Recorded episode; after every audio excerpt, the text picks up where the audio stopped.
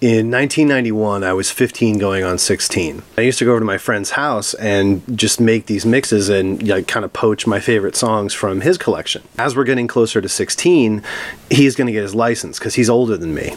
And so he's going to be able to drive us into Boston and go to actual record stores, which we've been hearing about from another friend of ours who's going to Boston College High School. We've been tipped off that really, for our taste, the best place for us to go is probably Second Coming. Second Coming is the most Anglophile centric um, record store in Boston at that time. The people who are running the store, the reason that I'm able to read an interview with Robert Smith where he says, Oh, I think our early stuff owed a lot to the Mekons, and I really wanted 17 seconds to sound like Nick Drake's Pink Moon with just like a huge hole in the middle. I go into Second Coming, I parrot this to the clerk, and he says, Oh, you know, Island has a CD of Pink Moon in Cirque. I can order it from our UK distributor, and if you want to hear the Mekons, that's Virgin just put that out, so I can get that too. So I go back the next week, and I'm like, I love that fucking Mekons record, and I loved that Nick Drake record. That Nick Drake record, I've been listening to it over and over again. I can't even believe it. Well, we have this Mekons record, rock and roll.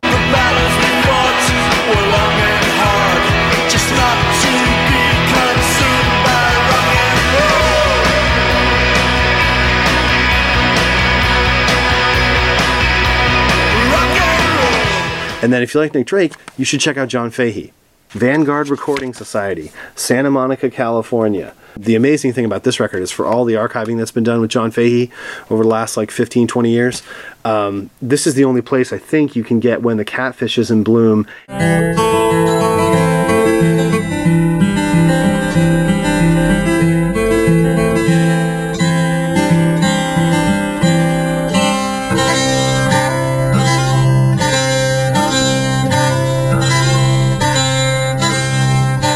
It's not for those guys being versed in this shit, you know, I don't get this record when I'm 15, 16 years old. I don't hear The Guardian and fucking After Six. These songs like absolutely opened everything up to me in terms of the different types of rock music that had been made in the past, the different levels and shades of emotions that had been infused into this stuff.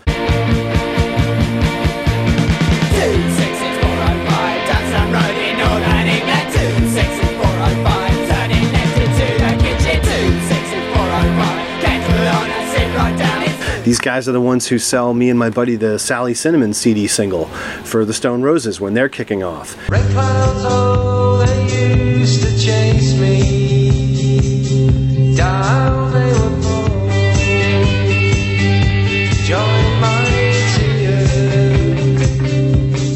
And they are helping kids who are young enough to have almost no responsibility just totally openly love this music and use it as a soundtrack to their irresponsible, romantic, you know, puppy love lives. And in that way, you know, they're, they're lending the experience they have of what is and isn't good, resounding music to a kid who couldn't possibly know better. The way in which that speeds up and enriches a teenager's life is something that is hugely important to me. And it doesn't mean that we need to have physical media back or we need to have record stores. It means we need to have the same kind of people doing the same kind of things. You know, actually talking to kids, whether it's over the internet or not, finding out, well, if you like this, you should check out that. Not creating fucking relational databases of hashtags and fucking, you know, binary information that says, oh, well, if you like the Clash, you're definitely gonna like the Jam why? What the fuck does that? I mean, there's no nuance to that. There's no dialogue. And if you want a quick fucking answer to why I'm doing what I'm doing, that's it. I don't see anybody doing for younger kids what these record store clerks did for me. And there's no fucking nostalgia attached to it. There's no reason I can't do the same thing for anybody with similar interests. So one day I go in there and they have this weird yellow CD, Spacemen 3, Dream Weapon and it only has one track listed on it. It says "An Evening of Sitar Music," and I'm I'm like, okay, what what the fuck is this? Because they have it at the front of the rack. And I asked the guy, I'm like, what is this? He's like, oh man, they just broke up. This is this band Spacemen Three. They were supposed to come over here and play. Um, they were booked at the Rat in Boston, they're like stoner music. You should check it out. When I came back the next time, it's months later, I think. But when I came back, I was like, Dude, I hate that. That was terrible.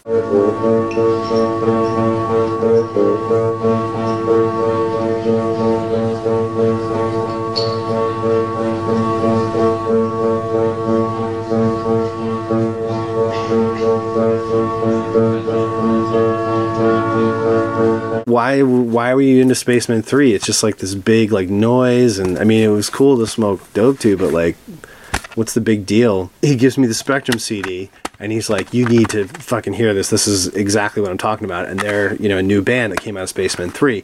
The other band that's come out of Spacemen 3, he shows me, is Spiritualized. It has a Spacemen 3 sticker on the fucking single. And it's a song called Any Way That You Want Me. Spacemen 3 had actually demoed Any Way That You Want Me um, and some other kind of Northern Soul sounding material before the split.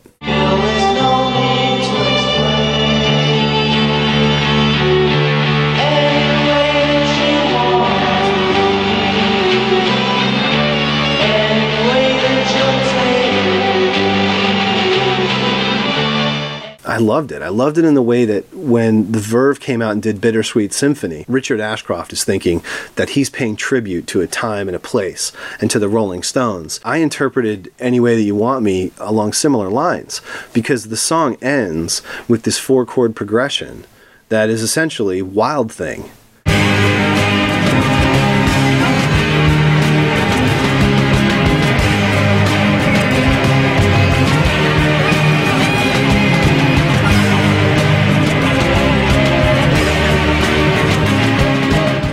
Thought that's kind of cool that they're going into this trippy, you know, throwback rock and roll. I'm really into this song as a kind of a statement of here's where spiritualized is going to go. They're going to get even more classical and band sounding. What really freaked me out was um, I was playing it in my room one day and my room didn't have a complete ceiling. And so when I would play music, it would come out, you know, all throughout that part of the house. And one day I was listening to Any Way That You Want Me, and I heard my mom start singing along to it. So I turn it off and I'm like, Mom? She's like, Oh, I love that song. That was one of my favorite songs when we were moving out here in the late 60s, and I, I really love that song. It was a strong female singer who had her own voice. What, fem- what are you talking about? And my mom goes into the stacks and pulls out this record by Evie Sands. It says right at the top, Any Way That You Want Me, A&M Records.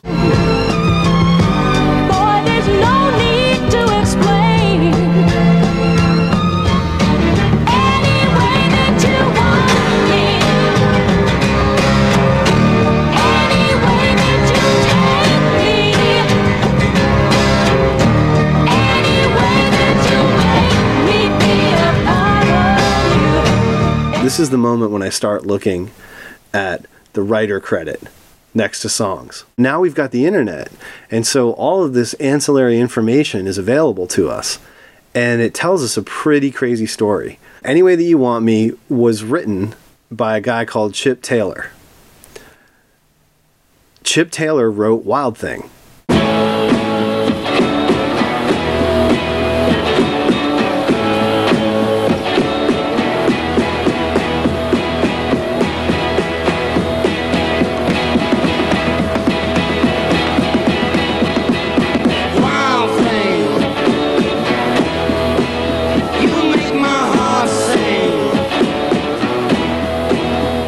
Troggs made Wild Thing famous, but they also recorded a version of Any Way That You Want Me. Any way that you want me, any way that you take me, any way that you make me. And Spacemen 3's demo of it sounds very much like that Troggs version, but the spiritualized recording of it sounds much more like the Evie Sands version. Now, Chip worked with her a lot. She had a very difficult time as a singer. She was from Brooklyn. One of her earliest singles was a classic bit of what in England they'd call Northern Soul, um, kind of straight Motown daydream stuff. Evie, can I just hear you alone for a minute? You singing? Evie? No, I didn't sing. I... when I think of how you love and desert me, I'm the broken hearted. We come right in, right? Chip. I never heard this because she didn't have a greatest hits record out. But I had heard the Hollies version of this, which was a huge hit for them. Ein Hit, der schon ganz oben ist. I can't let go, die Hollies.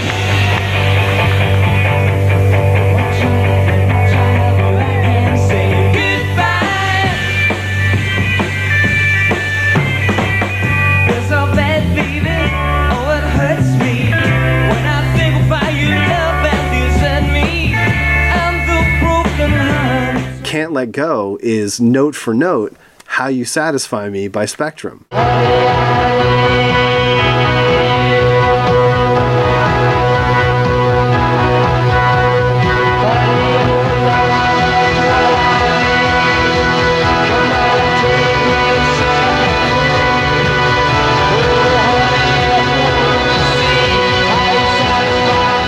Sonic Boom has come out now and he did this compilation mix called Space Lines. He's much more upfront about that now. You know, I'm sure he was telling people in the studio about it and whoever he was talking to conversationally that this song was a tribute to, you know, this old Evie Sands cut that the Hollies had a big hit with. But, you know, that, that information never got to me. Being from Brooklyn, Evie's right in the mix of all the Brill Building songwriters and Leiber and Stoller sign her to their label Redbird. After a couple of singles with Redbird Stroke Blue Cat, um, Evie goes to record this song, which wasn't written by Chip Taylor, called Take Me for a Little While. And while they're prepping the acetate for this single so that they can listen back to it, it's stolen by a record producer in Chicago and within 48 hours has Jackie Ross record and press and release a single of this song on Chess Records.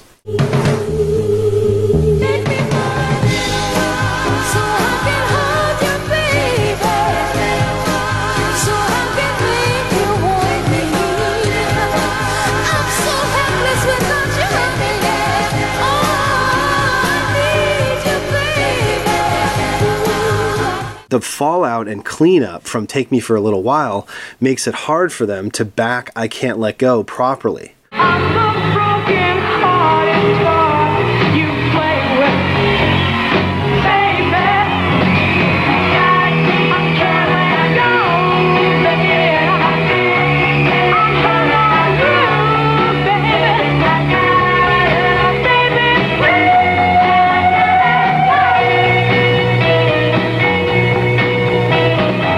So the Hollies end up recording it in England, and Paul McCartney comes out and says he loves this incredible falsetto note that they're able to hit in the chorus, and it just snowballs. And I Can't Let Go essentially is remembered as a Holly song. Their version of that song pales in comparison. I try and I try, but I can't say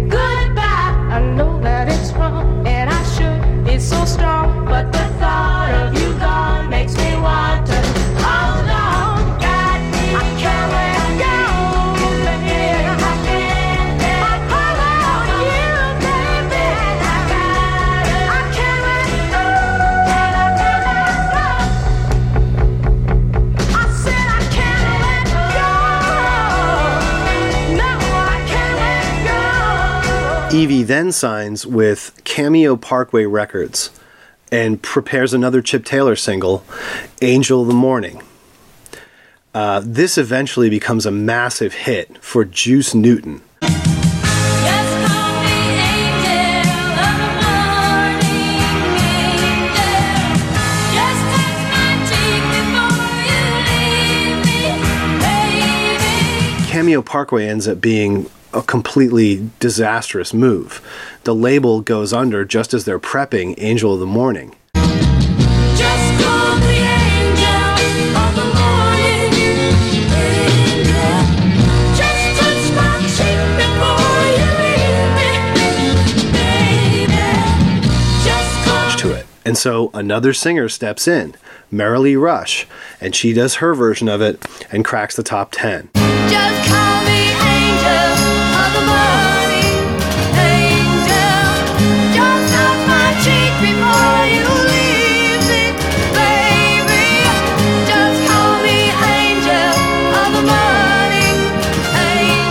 With any Way That You Want Me, Evie finally gets her due. A&M sign her up. The song is a solid hit. It goes to number 53 and it remains a strong performing Hot 100 single for something like 10 weeks, a very long time at that time. But it never really breaks through. It never gets top 20, top 10. Um, it's just kind of there, but it's it's kind of a staple instantly on radio, and that's how my mom heard it. And she had that record, Any Way That You Want Me, in the laundry room. You know, finding out this whole history of the fact that Chip Taylor wrote it. Chip Taylor wrote Wild Thing. Chip Taylor wrote Angel of the Morning, another one of my mom's favorite songs, the Juice Newton version. Um, that was all pretty fascinating. Then I find out Chip Taylor is Jon Voight's brother. I really like this. I came a long ways to do this, you know. You did, didn't you? Well, the winner is. Little suspense here. the winner is Jon Voight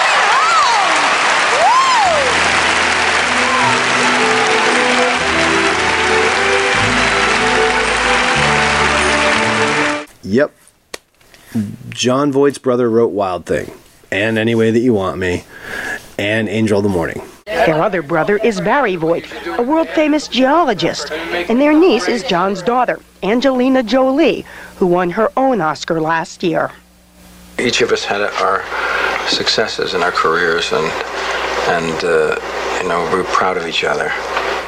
After Juice Newton's success with Angel of the Morning, um, Evie Sands kind of bagged on the whole thing. She stopped playing live, she stopped recording, but she came back in the 2000s when there was this huge Northern Soul revival going on. Belle and Sebastian were nodding to it, and a number of other, you know, British indie bands were going back to these Northern Soul records and trying to give them, you know, lip service and actual performances. And Evie Sands ends up uh, performing with BMX Bandits in 2006.